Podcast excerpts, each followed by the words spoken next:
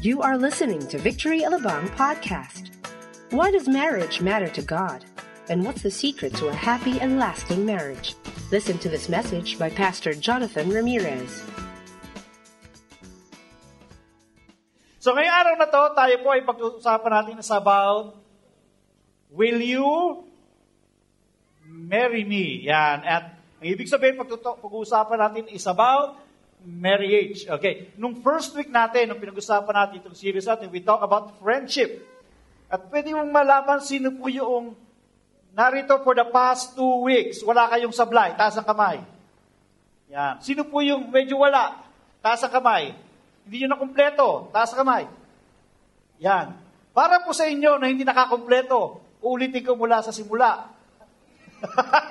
Isa-summarize ko lang para naman masundan ninyo. Okay. We talk about friendship in the first week. The value of friendship as a godly friendship is the foundation of a meaningful relationship. Meaning, sa lahat po ng relationship, kahit sa mag-asawa, okay, kailangan magkaibigan sila. Ang mag-ina, ang mag-ama, dapat magkaibigan sila. At hindi lamang yan, yan din ay isang bahagi ng stage ng buhay ng isang ng isang single na kailangan bago magpapakasal, meron mo ng season of friendship. Yan. Dahil para makikilala mo muna yung iyong manliligaw o yung iyong liligawan. Okay? Napakalaga magkaibigan muna para lang sa ganoon maging transparent muna sila sa isa't isa at magkakilala sila. Hanggang sa sila ay dumako sa tinatawag na courtship stage. At yun yung pinag-usapan natin last week. Okay? Courtship, ito po ay bahagi ng buhay ng isang tao na kung saan yung mga lalaki, hindi yung mga babae, kundi yung mga lalaki ang nanliligaw. Yan. Yung mga babae, hindi dapat sila yung nanliligaw. Both culturally and biblically, dapat ho ay ganoon. Okay? So, pinag-usapan natin yon last week. Tapos na tayo doon. At ngayon, pag-uusapan naman natin is about marriage. Okay. Maaari sabihin naman ninyo, baka naman sa mga ikinasal na yan, ang matagal na yung topic na yan. Hindi po. Pati huro sa mga nagpaplanong magpakasal. Okay? Tinanong ko kanina, sino yung mga single? Yung mga single ba natin, gusto nyo pang mag-asawa? Ba't kayo makasagot? Ha? Huwag nyo titignan muna yung wallet sa bulsa ninyo. Yung desire muna. Kung gusto nyo ba mag-asawa? Sa madaling salita, makinig kayo dito sa topic nito pagkat ito ay importante. Okay? Kasi alam ko, yung mga singles dito, darating yung sandali na magdi-desire din kayo na gusto nyo magpakasal si sawan-sawa na kayo, puro sinasabi sa inyo na lang, puro Merry, Merry Christmas. Puro Merry Christmas na lang. Kailan kaya magsasabi sa inyo, will you, marry ano ba? Will you marry me? Yan. Nag-aantay yung mga kababaihan nagsasabi ng ganyan. At yung mga kalalaki naman, suggestion ko, eh, kung gusto niyo makapang-asawa, ay hindi kusang lumalaglag mula sa langit yan. Okay? Dapat yan ay pinupurso ninyo, pinapanalangin ninyo, at nanliligaw kayo higit sa lahat. Dahil hindi kayo pwede makapag-asawa kung kayo ay hindi manliligaw. Okay? Okay, naalala ko yung, yung aking wedding. That was 20 years ago. Pakita ko lang yung picture sandali. Huwag niyo ikumpara yung itsura ko noon. Mukha pa akong nakakatawa noon eh. Okay, ito po yan. Yan po yung aking wife, si Eden. At ako po yan. Hindi kayo makapaniwala. Ako yan, ano? Batang-bata pa. Bata pa rin naman ngayon. Okay. That was December 1992. Okay? Medyo matagal-tagal na ko yan. That was 20 years ago. Okay? Uh, nung December, nag-20th anniversary kami. That's why we also celebrated that. Okay. At after 20 years, yan na ho itsura namin. Yeah. That po yung wedding ko yan sa Tagaytay last Monday. Ako po ay merong ikinasal, so we took the opportunity of taking a picture as well para maipakita ko rin sa iyo kasi importante itong topic natin eh. Okay. Tapos, last, siyempre, Valentine, di ba? Kayo ba, mga mag-asawa ba, nag-date ba kayo? O kami rin.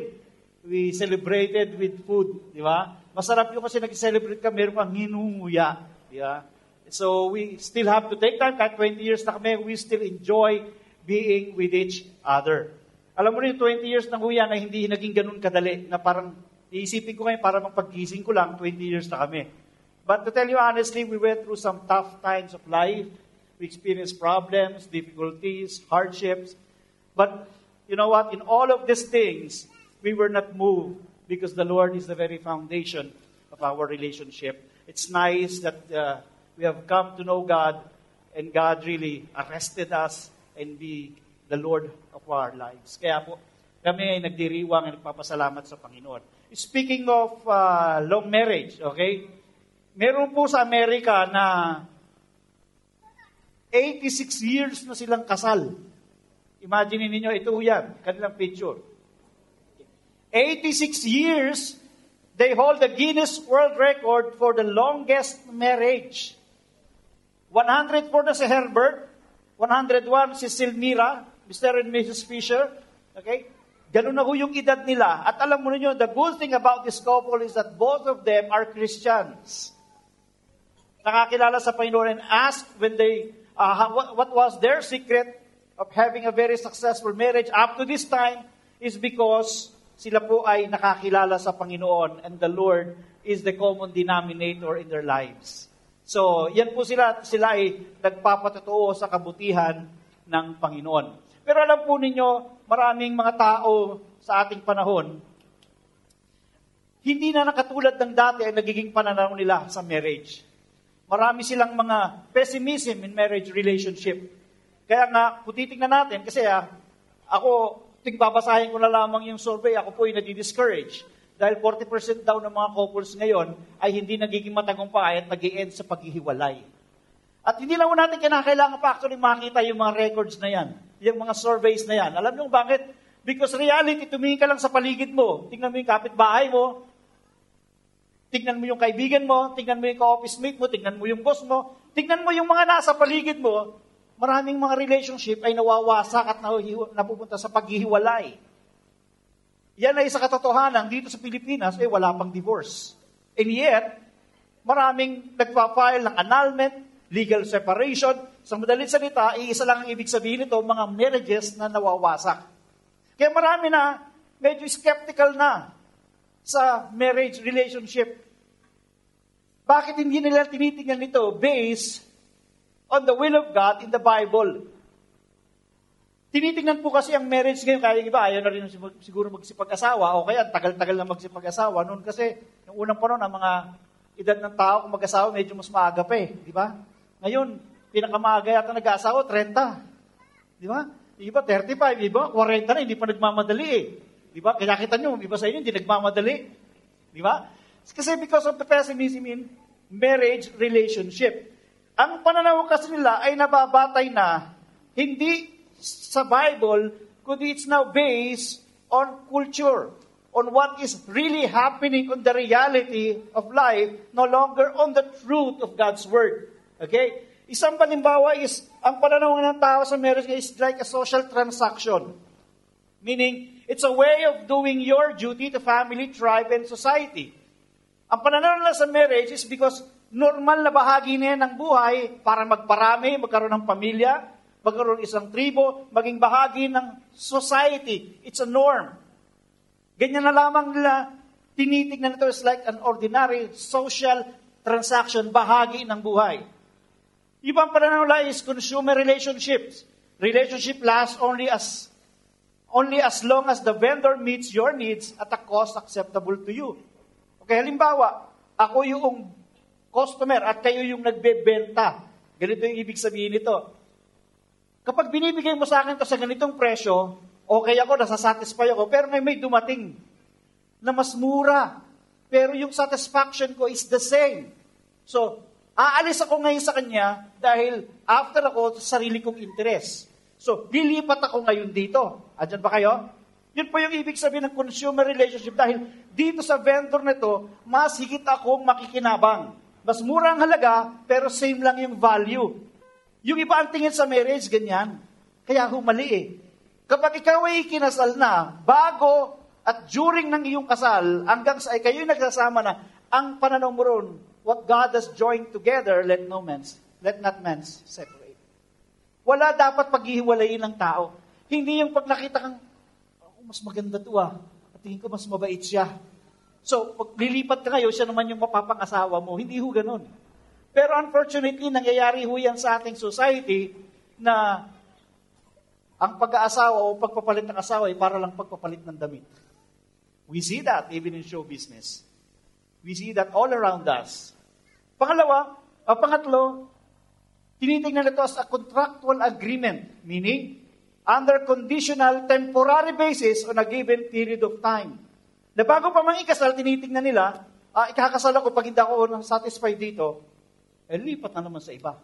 Conditional. Ibig sabihin, ah, kapag ka ito, hindi niya na ibigay sa akin, hindi siya naging matapat dito sa kanyang pangako sa akin sa araw ng aming kasal, abay, hindi na rin ako magiging matapat sa kanya. Kaya nga, conditional. Kinakailangan magawa niya to, kung hindi niya magawa, hindi ko rin gagawin yung parte ko, hiwalayan ko na siya. Okay? Kaya temporary lang. So itong mga bagay na ito ang nagiging pananaw ng maraming tao sa marriage, kaya pumplawak yung pag-aalinlangan ng iba sa pagpasok sa isang marriage relationship. Patitignan natin ito ngayon sa liwanag ng salita ng Diyos. Ano ba talaga ang pananaw ng Biblia patungkol sa marriage relationship, which is entirely different from the world's perspective. Tumayo po tayong lahat at basahin natin sa Mark chapter 10.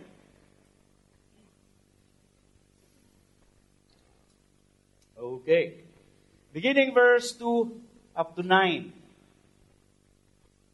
Sabi rito, For this reason, a man will leave his father and mother and be united to his wife, and the two will become one flesh. I'm sorry, I started in verse 7. Verse 2. Sorry, sorry. Some Pharisees came and tested him by asking, Is it lawful for a man to divorce his wife? What did Moses command you? He replied. They said, Moses permitted a man to write a certificate of divorce and send her away. It was because your hearts were hard that Moses wrote you this law. Jesus replied, But at the beginning of creation, okay? At the beginning of creation, God made them male and female. Sabihin natin, male and female. Hindi po male and male, hindi rin female and female male and female. That's the context of marriage. Ang ikakasal dapat, male and female. Verse 7. For this reason, a man will leave his father and mother and be united to his wife, and the two will become one flesh. So they are no longer two, but one. Therefore, what God has joined together, let man not separate. Should we all just bow down our head and let us close our eyes? Father, we just ask for your divine guidance today. Patubayan mo po kami, Panginoon. We acknowledge that apart from you, we can do nothing. Lord Holy Spirit, intervene in our midst today. We ask you, Father, to anoint your message and speak in every couple right now. We give you praise, honor, and glory in Jesus' name. Amen. Amen. Nakakaupo tayong lahat. Okay. Nakita natin kanina yung iba't ibang klase ng pananaw patungkol sa marriage. But let me tell you that marriage as covenant, I would like to look at marriage as covenant relationship. Sabi niya, covenant relationship. Bagamat may pinipirmahang kontrata lang tatawag ay tinatawag is marriage certificate or marriage contract. Marriage is actually a covenant relationship. Ito po ay tipanan at may mas mataas na antas na pananaw ang isang tipan kaysa sa isang ordinaryong kontrata. Sa Malakay 2.14, doon binanggit yung tinatawag ng marriage covenant. You ask why? It is because the Lord is acting as the witness between you and the wife of your youth. Sino raw yung witness? Si God.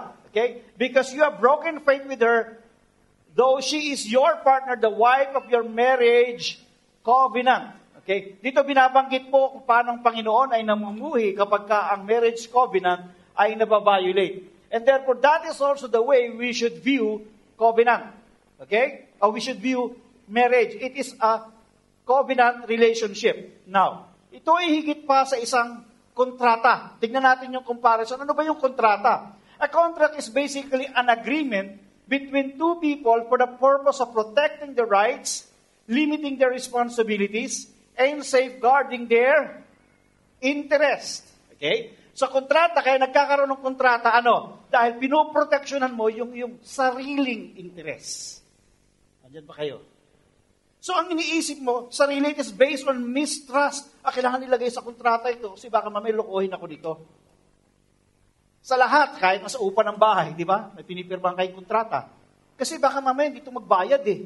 It is not based on trust, but based on mistrust. Kaya kayo nilalagay ninyo sa kontrata. At ang iniisip ko, pag walang kontrata, delikado ako. Baka mamaya hindi niya ito pa rin kung verbal lang. Okay? So, you put it into contract. Now, however, covenant is different. Covenant, on the other hand, is a solemn and binding relationship between two covenant partners and their God, which is meant to last a lifetime. Yung kontrata is just between two individuals or two parties. Samantalang in covenant, sinong involved? Hindi lang yung male, hindi lamang yung female o yung man or woman, but God Himself is involved in the transaction. Wala hong sino mang pastor, pare, judge, mayor, governor o kapitan ng barko ang pwedeng mag-isa sa dalawang tao. Ang Diyos lamang with the power of His Holy Spirit. Kaming mga pastor ay mga lingkod lang ng Diyos. Okay? Kami yung nagsosolemnize, but spiritually, ang nag-iisa sa kanila, hindi kaming mga pastor. Sino? Si God. That's why napakahalaga na maging mataas ang pananaw natin sa marriage relationship dahil ang Diyos mismo ang witness, siya mismo ang nag-iisa sa lalaki at babae at ito ay ginagawa niyang isa. So ganun po kataas ang pananaw, dapat natin sa covenant, hindi parang isang kontrata lang na kapag hindi niya ginawa yung kanyang parte, may karapatan na akong huwag gawin yung aking parte. Dahil lang pinuproteksyonan ko lang kayong aking interes. Hindi po. Kundi ang covenant is kahit siya ay hindi naging matapat sa akin, gagawin ko pa rin yung parte ko para maging matapat sa kanya. Dahil kasi kung conditional, eh, dalawang tao yan, parehong imperfect. Tatanungin ko sa mga mag-asawang narito, yung asawa niyo ba, nagsubukan niyo ng magkulang sa inyo? Misis, huwag niyong kurutin. Ha? Nasubukan niyo bang nagkulang yung asawa niyo sa inyo? Right? Sumagot kayo! Kahit kami mag-asawa, minsan ako yung madalas na nagkukulang sa asawa ko, siya nagkukulang sa akin. But it doesn't mean, wawa sa akin na namin yung marriage namin. Just because hindi niya natupad yung bagay na sinabi niya at o oh, hindi ko natupad yung isang bagay na sinabi ko. Kung ganyan po ang basihan, ay araw-araw, ay merong hiwalayang mangyayari. Andyan po kayo? Pero ang pinoproteksyon na natin, hindi yung sarili, but yung covenant na ginawa natin dahil ito ay ginawa sa harapan ng Diyos. At ang Diyos ang nag-initiate ng marriage. So ito po ay ganito tinitingnan sa isang mataas na pananaw, hindi sa napakababang pananaw. Now, marriage as a covenant relationship. Ito din po dadayda, pag-uusapan natin ito na ito po ay mayroong commitment. Yung verse na pinag- binasa ko kanina, dito makikita nyo yung commitment. Ma, ibig sabihin, ano yung responsibilidad na meron ng bawat isa na kaya tinawag na commitment is obligado silang gawin yun because yun ang tinatakda ng banal na kasulatan. Pangalawa is communion. Okay? Nang ibig sabihin, sa harapan ng Diyos sila ay pinag-isa. At pangatlo is yung consecration dahil nga ang Panginoon ang nanguna, it, sila ay pinapaging banal at binilis ng Panginoon yung kanilang relationship. Napag-usapan po muna natin yung commitment. Ano pong sabi ron sa verse 7? For this reason, A man will leave his father and mother and be united with his wife. Ang sinasabi sa ganitong dahilan, iiwan ng lalaki ang kanyang nanay, ang kanyang tatay, at magiging isa sa kanyang asawa. Bakit po ganon? Okay? Yung lalaki, halimbawa ko, nasa ilalim ako ng aking mga magulang, ngayon, ako'y nag-asawa na, hihiwalay na ako sa kanila. Bakit? Dahil ako ay gagawa ng commitment na dito sa aking asawa. Nang ibig sabihin, I have no commitment and responsibility over her. Hindi sinabi roon na mananatili ako sa puder ng aking mga magulang hanggang sa ako'y mag-asawa at magkaanak at magkaapo, nasa ilalim pa rin ako ng aking mga magulang. Okay? Dahil may itinuturo ang Diyos sa atin at ang tinuturo niya is matuto tayong tumupad ng ating commitment and responsibility. And I think it's vice versa. Ganon din. Alam niyo sa kasal, di ba, pagka naglalakad yung babae, kasama yung father, na? minsan kasama yung parents. Tapos sasalubungin ng, ng lalaki. Ipapasa ng tatay. Okay? Ibinibigay. Yun po ay biblical. Gesture po yun. Paring, sabi nyo, seremonya, pwede nang tanggalin. Pero yun po talaga ay biblical. That's the gesture. Okay? Ibibigay ng tatay yung anak na babae sa lalaki. Okay? At sila ay, sa paglakad sa altar, ang ibig sabihin nun, sila ay lalakad na ng sarili nilang buhay. Alam ko, balang araw, yung aking anak na narito, she's 19 years old, siguro mga 30, 30 years. Pag na siya, huwag mo muna pag-usapan, bata pa yan. Mag-aasawa yan, pero hindi na sila dapat sa poder ko. Maghihiwalay sila dahil ibig sa kaya sila papasok sa marriage relationship dahil handa na sila. At meron pong dahilan ng Panginoon na masyadong malawak kung i-explain ko pa, bakit sinasabing ang lalaki at ang babae dapat na humiwalay sa mga magulang. Malawak po ang dahilan niya. Pag diniscuss ko, hindi kulang yung oras po natin. Isang seminar po yan, isang maghapon. Okay? Pero ang sinasabi po, may dahilan. At yun ang sinabi ng Panginoon. For this reason, a man will leave his father and mother and be united with his wife. Yung dating ginagawa ng parents. Okay? Yung lalaki ngayon, siya na ngayon ang magpo-provide ng covering doon sa kanyang asawang babae. Dati yung babae, ang spiritual covering niya, yung kanyang mga magulang o yung kanyang tatay. Pero ililipat yung responsibilidad doon sa angapang asawang lalaki. Are you there? Now, ang ibig sabihin po nito, sa Ephesians chapter 5, verse 22 to 23, sabi nito, ito po yung commitment ng bawat isa. Okay? Wives, submit to your husbands. Sino mga wife dito taas ang kamay? Sabihin nyo, submit. Ulitin natin. Mga wife. Basahin nyo ha, di ko basahin nyo. Submit. submit. Parang pagka kayo, kaya nga kayo pinababanggit ko eh. So, wives, submit to your husbands as to the Lord. Now, may importante yung as to the Lord eh. Okay? Eh, ang ibig sabihin po yan, ha, submit yourselves to your husband as to the Lord, ibig sabihin, tayo nagpapasakop ka tayo kay Lord dahil si Lord banal, holy, siya yung aking Panginoon, tama lahat yung kanyang ginagawa. Now, tanong doon, yung husband nyo ba, tama lahat yung ginagawa? Hindi. Right? So meaning, it is given, you will submit yourself to your husband when you know that your husband is doing what is right. Pag sinabi sa inyo ng asawa yung talong sa building, tatalong kaya? Hindi. Pag sinabi sa inyo ng inyong asawa, o oh, sampahin mo tong Diyos-Diyos na ito, sasabayin nyo? Ask to the Lord. Okay? But your default, okay, your default as a wife is for you to submit to your husband. That's your default. Okay? Kasi hindi naman kada sabi ng asawa mo, pwede bang pagtimpla mo ko ng kape? Alamin ko muna kung anong kalooban ni Lord. Baka naman, ganun na naman ang... Titignan ko na sa Bible kung sinasabi mo eh, ayon kay Lord. Your default is to submit to your husband. Pero hindi ibig sabihin ng submit dyan, hindi nang nangangahulugan that you have authoritarian rulership over the woman. Remember this, man and wife, you are you were created by God equally, equal in dignity. Therefore, you deserve equal respect, equal honor. Do you agree? Okay. Kaya po sinasabi ng Panginoon, submit to your husband. You must learn how to honor, to love, and you must learn how to respect and support your husband in everything. That's your default. Both of you, ang relationship nyo ganito, kasi pananaw ng iba, ang relationship, ang husband parang general. Tapos yung wife, ordinaryong sundalo, private. Hindi ganyan. Pareho kayong sundalo.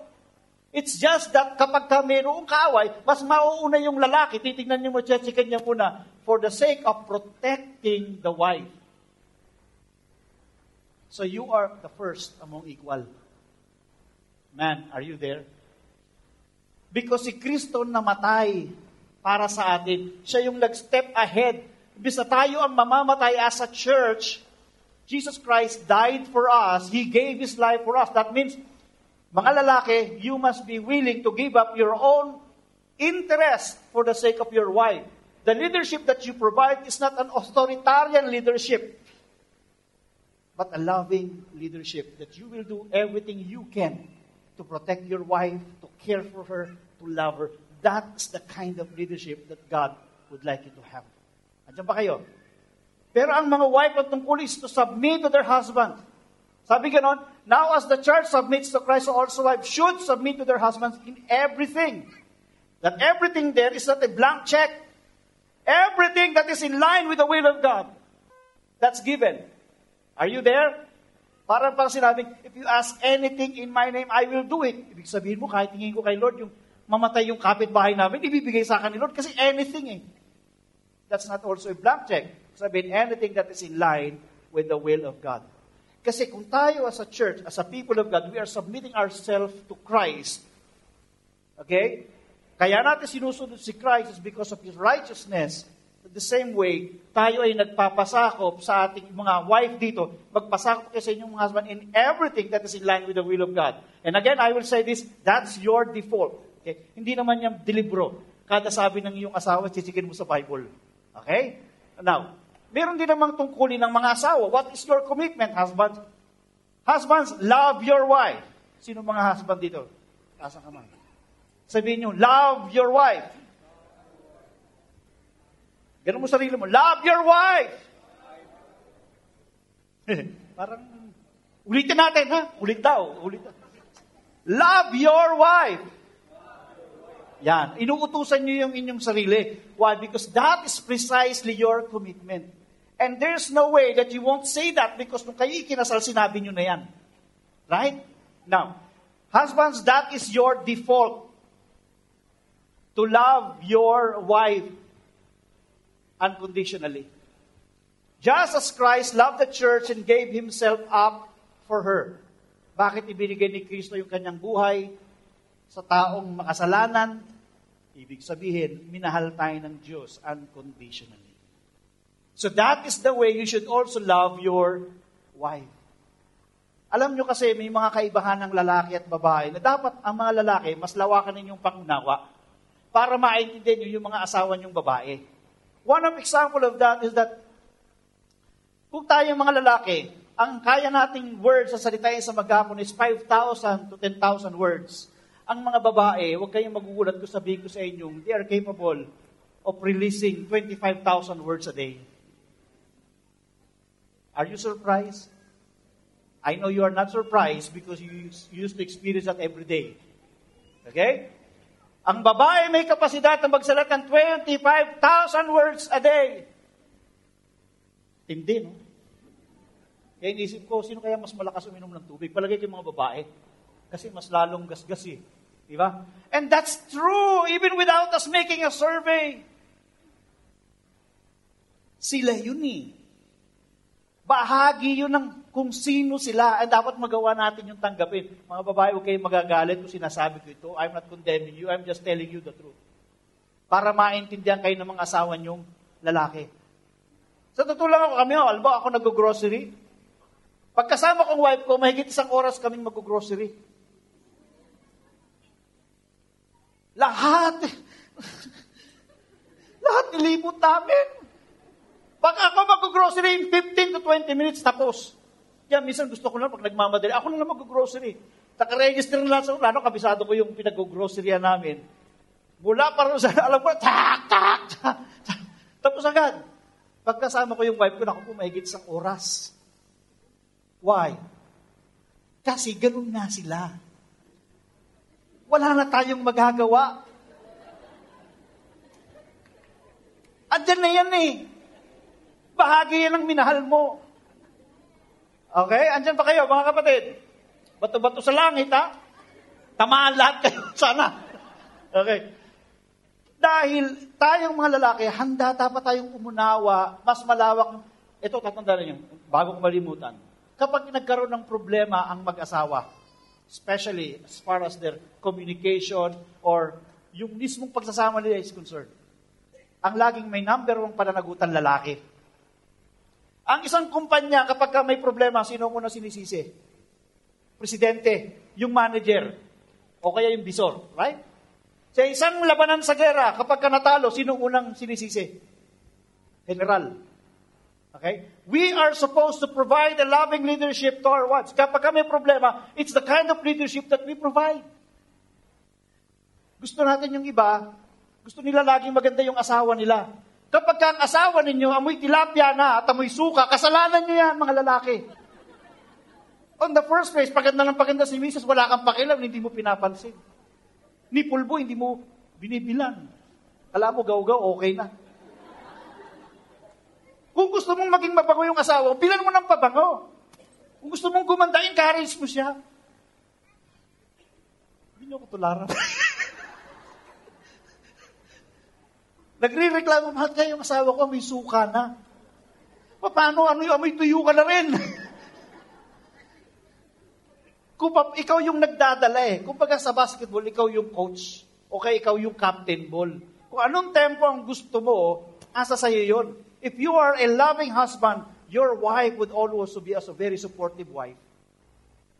May hadali ang magpasakop sa asawang babae kung yung lalaki talagang minamahal yung asawang babae. Kung, alam nyo, ganyan yan eh. Pinakita ko sa wife ko yung pagmamahal ko sa kanya. Napakadali para sa kanya na magsabing, yes, honey. When I am requesting something for her, sasabihin lagi, yes, honey. Kasi ang ganda ng pakita kong pagmamahal sa kanya. Okay? Pero kung maangas ako, abay, parang bola yan. Pagka hinagas mo sa bater, malakas, malakas din ang balik sa'yo. Andyan ba kayo? Kaya sa ating mga lalaki, tayo nagpo-provide ng leader. Kaya pag may problema sa mag-asawa, ang laging number one na sinisisi, hindi yung babae, kundi yung lalaki. Because somehow you allow your wife to be that kind of wife. Don't you know that he is your reflection? The leader takes, the wife is an expression of man's leadership. Tandaan niyo yan. Sabi ng verse 20, and this is important, to make her holy, cleansing her by the washing with water through the word, and to present her to himself as a radiant church. Who is responsible for presenting the church as a radiant church? Si Christ. Meaning, yung mga lalaki, nasa sa inyo, ang tungkulin to bring out the best in your wife. Learn how to bring out the glory of God in your wife through your loving leadership. At tanong, una, pinagpipray niyo ba yung wife ninyo? Do you initiate prayer together? Kayong mga lalaki, tayong mga lalaki, tayo ba yung nag-initiate? Pray tayo. O kaya ano yung nabasa mo sa isi-share mo sa wife mo? Yung lalaki rin dapat ang nag-initiate ng date. Ba't sama tingin niyo sa akin? Pastor, puro gastos yung binabanggit mo. No, no, no, no, no we as husband, we should learn how to bring out the best in our wife. Don't just be contented your wife to be on that stage or to be in that status. Learn how to bring out the best in her. And that is in our hands by the grace of God. Kasi tayo yung leader eh.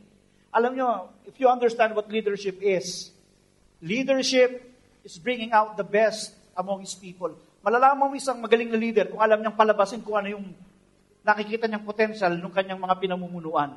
Same thing with the husband and with the fathers. They know how to bring out the best in their family and among their, in their children and in their wife. Tungkulin natin yun. Sabi ka without stain or wrinkle or any other blemish, but holy and blameless. If we would like to have a godly family, husband, we are supposed to provide the spiritual leadership Not just the loving leadership, but the spiritual leadership inside the family. It doesn't matter whether you are just new in the Lord. Hindi kinakailangan matagal ka na o pastor ka. Hindi mo kinakailangan maging katulad ko na pastor bago mo pangunahan ang iyong asawa at ang iyong buong pamilya sa Panginoon. As simple as you are, I know you can pray. As simple as you are, I know you can love your wife unconditionally. Men, do you agree? Yeah, salamat narinig yan ng wife niyo. Now, sabi ganun, tuloy natin sa verse 20, In the same way, husband ought to love their wives as their own bodies. Okay? Mga lalaki, di ba, gusto natin, postura tayo, gusto natin, maayos tayo. Treat daw natin yung asawa natin ng ganun. Bakit? Kasi dapat natin silang mahalin katulad ng sa sarili natin. He who loves his wife loves himself. Verse 13, after all, no one ever hated his own body, but he feeds and cares for it. Kaya mga lalaki, tayo ang may tungkulin na magtrabaho at bigay sa ating asawa, tayo ang magpuprovide sa kanila. Sabi rin, no? feeds and cares for it. Kaya sinasabi, Pastor, wala naman sa Bible na dapat hindi ginugulpi ng asawa eh. Dapat minsan patitikman ng konti para pagka ano, mas matigas yung ulo ng asawa. Patikman. Hindi, sabi ron eh, feeds and cares for it. Yung mga lalaki, kayo pa sinasampal nyo ba sarili nyo? Ha? Sinisipa nyo ba yung sarili nyo pag nagkakamali kayo? Hindi. Why? Because you love yourself. Alam mo, ikaw yung masasaktan. So don't do that thing to your wife. Huwag mong sasaktan yung kanyang damdamin. Lalo na, isang kaibahan ng lalaki at babae, mga babae very highly emotional. Alam niyo ba yan? Emotional sila tayo mga lalaki, logical. Sila more on emotion. Kaya pagka pinakitaan mo ng pagmamahal yan, magre-react lahat. Magre-react agad yan. Tayo, straight tayo, eh, logical. Pero dapat matuto tayong intindihin that they would respond to the loving leadership that we provide because that's who they are. Kaya ka-feel ng babae, hindi sila minamahal ng kanilang asawang lalaki. Mga asawang lalaki, huwag niyong sisihin si misis na kulang lang sa pansin. Baka talagang hindi niyo napapansin. Dahil kapag ka si misis busog sa pagmamahal, kitang-kita yan, sa labas pa lang, may ebidensya na. Amen. Parang tutulala kayo eh. Pangalawa is communion. Okay. Ang sabi rin, and the two will become one flesh. Yung dalawa daw magiging isa. So they are no longer two but one. Now, tingnan natin dito sa may Hebrews 13.4 sa message. Okay? Honor marriage and guard the sacredness of sexual intimacy between wife and husband. God draws a, draws a firm line against casual and illicit sex. Now, ang nais ko tukoy sa isa about sexual and spiritual intimacy. Dahil sila pinag-isa na ng Panginoon doon lamang po pwedeng sila ay magsiping. Okay? Hindi ba uuna yung honeymoon sa kasal, ha? Ma- hindi yan yung try muna before you buy. Okay? So ito, within marriage lang nangyayari ang sexual union. Okay? I think that's clear. I'm not talking about the culture. I'm not talking about what is happening in showbiz, what's happening in politics, what's happening in the normal setting of our people today, of our society, but I'm talking about what God is saying. Okay? Honor marriage. And the way to, one of the ways of honoring marriage is that that's the only time you come together and have sexual union. Amen. Kapag ang lalaki at babae ay nagkaroon ng union o sexual union in their marriage, mas lalong pinagtitibay nito yung covenant relationship na kanilang sinumpaan sa Diyos, kaya mas naging stronger sila as husband and wife. That's why ang sabi ng Bible, you don't have to deprive yourself of your own bodies. Huwag niyong ipagkakait dahil kayo mag-asawa kayo, dapat nga nagsisiping talaga kayo. Hindi yan kondisyon na bili mo muna akong ganito bago ka pumayag. Andyan ba kayo? Okay, ginagamit ng babae na pang blackmail. Ay, wala, hindi tayo tabi mamayang gabi kapag hindi mo ginawa itong gusto ko tungkulin po ng mga babae at tungkulin din ng lalaki dahil hindi na natin pag-aari yung ating mga sarili, pag-aari na rin ang ating spouse. Andyan po kayo. Now, baka sabihin niyo, Pastor, masyado ka namang magparinig. Kasi kami may nangyari muna bago kami ikinasal. Yeah, I understand. But if you realize that what you did was wrong, all you have to do is to repent and ask the grace of God. Pero ayoko pong gawing normal yon at sabi eh, total, andyan naman ang biyaya ni Lord. So lahat ng mga single dito, okay, try nyo na muna. Anyway, pagkatapos naman yun, eh, mag-repent na lang kayo. Pagka ganun yung pananaw kayo, huwag na kayo makinig sa akin. Okay? Yes, God is a forgiving God. God will forgive you. Uh, grace of God is available. But at the same time, I would like to tell you too, sa mga single, huwag mo ninyong subukan na makipag-sex nang wala pa yung tunay na kasal. Mayroon pong implication yan hindi ko na umabanggit isa yun dahil isang araw na naman na seminar yun. Okay? But yun ang sinasabi ko, mayroong dahilan yun. Kasi pag, hindi lang ho basta physical. Soul, body, and spirit, kapag ka nagmi-make love ang mag-asawa, soul, body, and spirit are being tied together. Kaya kapag ginawa ito outside marriage, nagkakaroon tinatawag na evil soul tie. Sa pagtatalik nila kasama yung evil spirit doon dahil wala sila sa covering ng Diyos. Andyan ba kayo? they're under, under the covering of the devil. Why? Because wala sila sa kasal. Nagtatalik sila. Wala yung spiritual covering ni God. Wala yung blessing doon. Kaya nagkakaroon tinatawag na evil soul tie. Mahaba pong topic yan on intercession. But I'm telling you, that's the truth. God draws a firm line between casual and illicit sex. We as believers of the Lord, dapat nating proteksyonan yung ating purity, lalo na sa mga kababaihan. Hindi ko sinabi sa kababaihan lang, pati sa mga kalalakihan. Mga kababaihan, protect your purity. Make yourself worth pursuing because you preserve your virginity. You preserve your purity. You are worth pursuing. That's one of the best gifts that you can give your husband. But if you had experience before of having sex with another man, then you marry another, again, let me tell you this God is a forgiving God, but I don't like to make it as a norm. Are you there? Kung iniisip yung tama yung yung ginawa, tanong ko, magagawa niyo bang ipayo yun sa inyong mga anak? Sasabihin ba ninyo sa inyong mga anak, okay lang, mag-eksperimento muna kayo ng boyfriend niyo bago pa ikasal, ha? Kasi ganun din ang ginawa namin ng mami niyo. Kung talaga naniniwala kayong tama yung ginawa niyo, kaya niyo bang ipayo yun sa inyong mga anak? Or you would like your children, your daughter, or your son to preserve his or her purity before marriage? I'm pretty sure as parents, ganun ang ipapayo ninyo sa inyong mga anak. Amen? Because as parents, our instinct is for the best interest of our children. Amen. Okay. In Genesis chapter 2, verse 22 to 23, 7, Then the Lord God made a woman from the rib he had taken out of the man, and he brought her to the man. The man said, This is now bone of my bones and flesh of my flesh.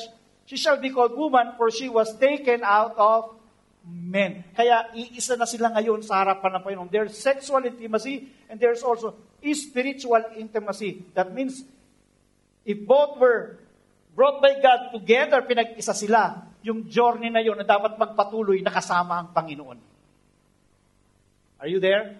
So yung journey nila, asasabi ng dapat magpatuloy with God in the midst of their relationship because that is the only way for them to be stronger than ever before. Number three is consecration. Pinapaging banal ng Panginoon. Kami mga pastor, instrumento lang kami ng Panginoon. Pero yung inyong marriage, the moment na kayo ay that's why spiritual wedding is so important na dahil sinasama mo, iniimbitahan mo, Lord, samahan mo kami. It's not just something legal, but it is something spiritual. Dahil mayroong spirituality involved, and that is God. Sabi ng Mark 10.9, Therefore what God has joined together, let not let man not separate. God has joined together. Sino rin nag-isa?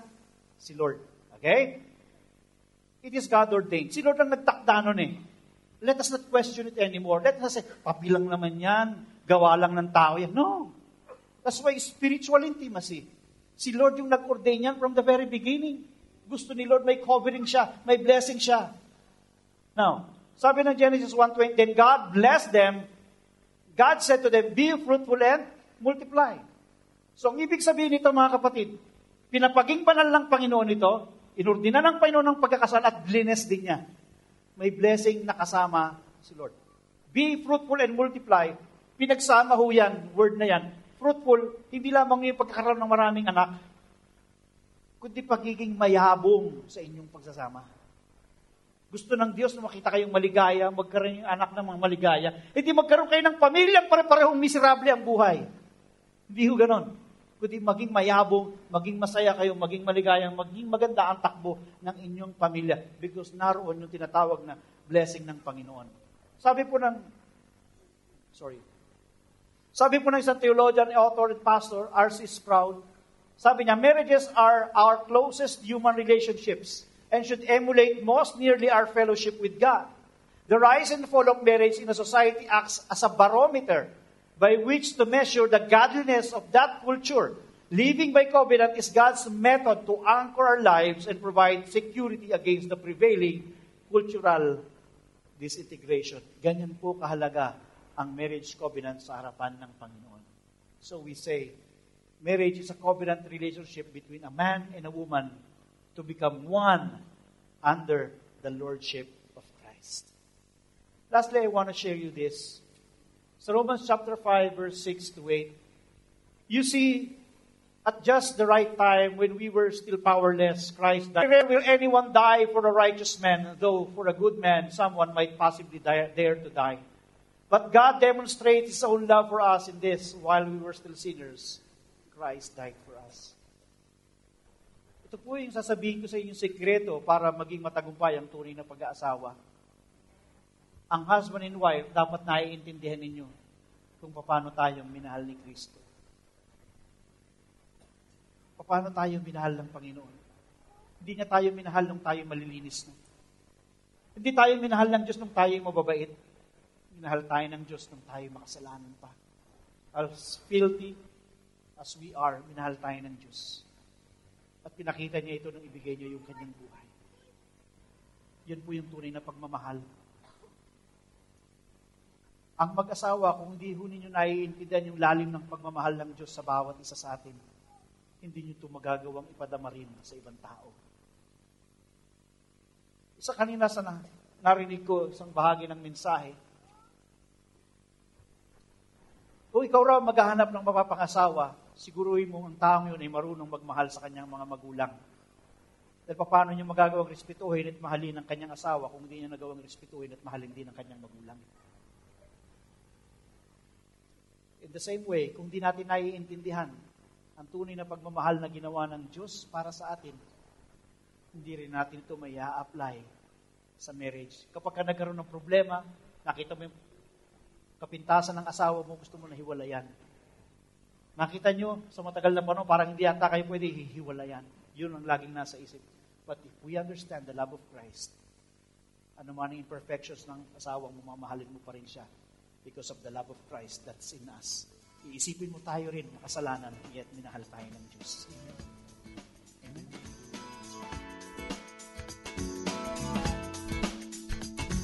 We hope you were inspired by that message. Grow in faith and make new friends. Join a victory group today. Simply sign up at the Get Connected page of our website on www.victoryalabang.org or at the concierge on weekends. Thank you and stay connected.